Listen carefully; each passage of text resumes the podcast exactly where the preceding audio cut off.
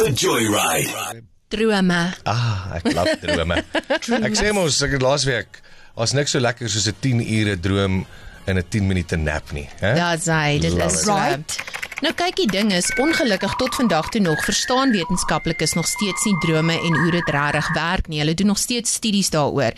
En ons 'n 'n onderwerp wat sosiale media heeltemal verdeel het waar hulle sê en ek wil gou-gou vir jou vra.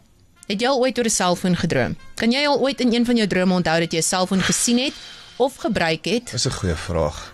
Ek gaan nou vir jou sê ek kan nie spesifiek onthou nie. Ja. So dit was nie 'n merkwaardige deel van jou Ja, ek, droom ek nie. voel dalk ek het, maar dit was nie so Prominent in it jou was droom nie, ja. Not that vivid that I would be able to tell you exactly what I saw. Ja, ek dink almal moet eintlik bietjie teruggaan in hulle drome en gaan net terugdink. Het jy al ooit van 'n slimfoon gedroom of van 'n rekenaar of van 'n vliegtyg?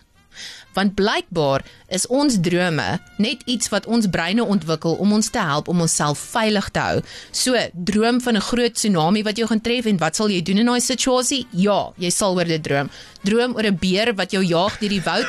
Ja, jy sal daaroor droom. Of 'n gaans wat jou jaag. Ja. Of 'n gaans that in, one last week. in Kyla se terrifying. geval as 'n duif op haar land of net naby haar So land. Jy scary. weet, So scary. Dit is goed waaroor Maak droom. my bang vandag. Ja. Ja, presies. So, die wetenskaplikes het ook agtergekom dat mans en vrouens ook verskillend droom. So luister bietjie wat sê hulle. Scientists also argue that since the dream state evolved as a defense mechanism, we tend to dream about situations that were dangerous to our ancestors.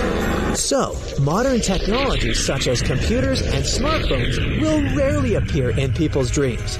Notice I said rarely? That means it's not universal. According to an analysis of 16,000 dream reports, smartphones do seem to appear in 3.55% of women's dreams while computers appeared in only 1.2%. It's a very small number, but still, some people have the luxury or the haunt of dreaming about their cell phone. Wat? So, mans droom glad nie lyk like dit oor selfone, slimfone of rekenaars nie, maar slegs 3.3.5% van vrouens en 1% droom van rekenaars. droom oor visvang en rugby en see Ja, wees. ja, so met ander ons- woorde dalk dalk moet vrouens banger wees vir hulle selfone, maar nietemin, ek dink dit is baie belangrik om eintlik na jou drome te gaan kyk. Kry 'n dream journal. Dis een van die interessantste goed wat jy sal lees die dag na die tyd, regtig. Okay, dan kan jy jouself uitfreak. Exactly.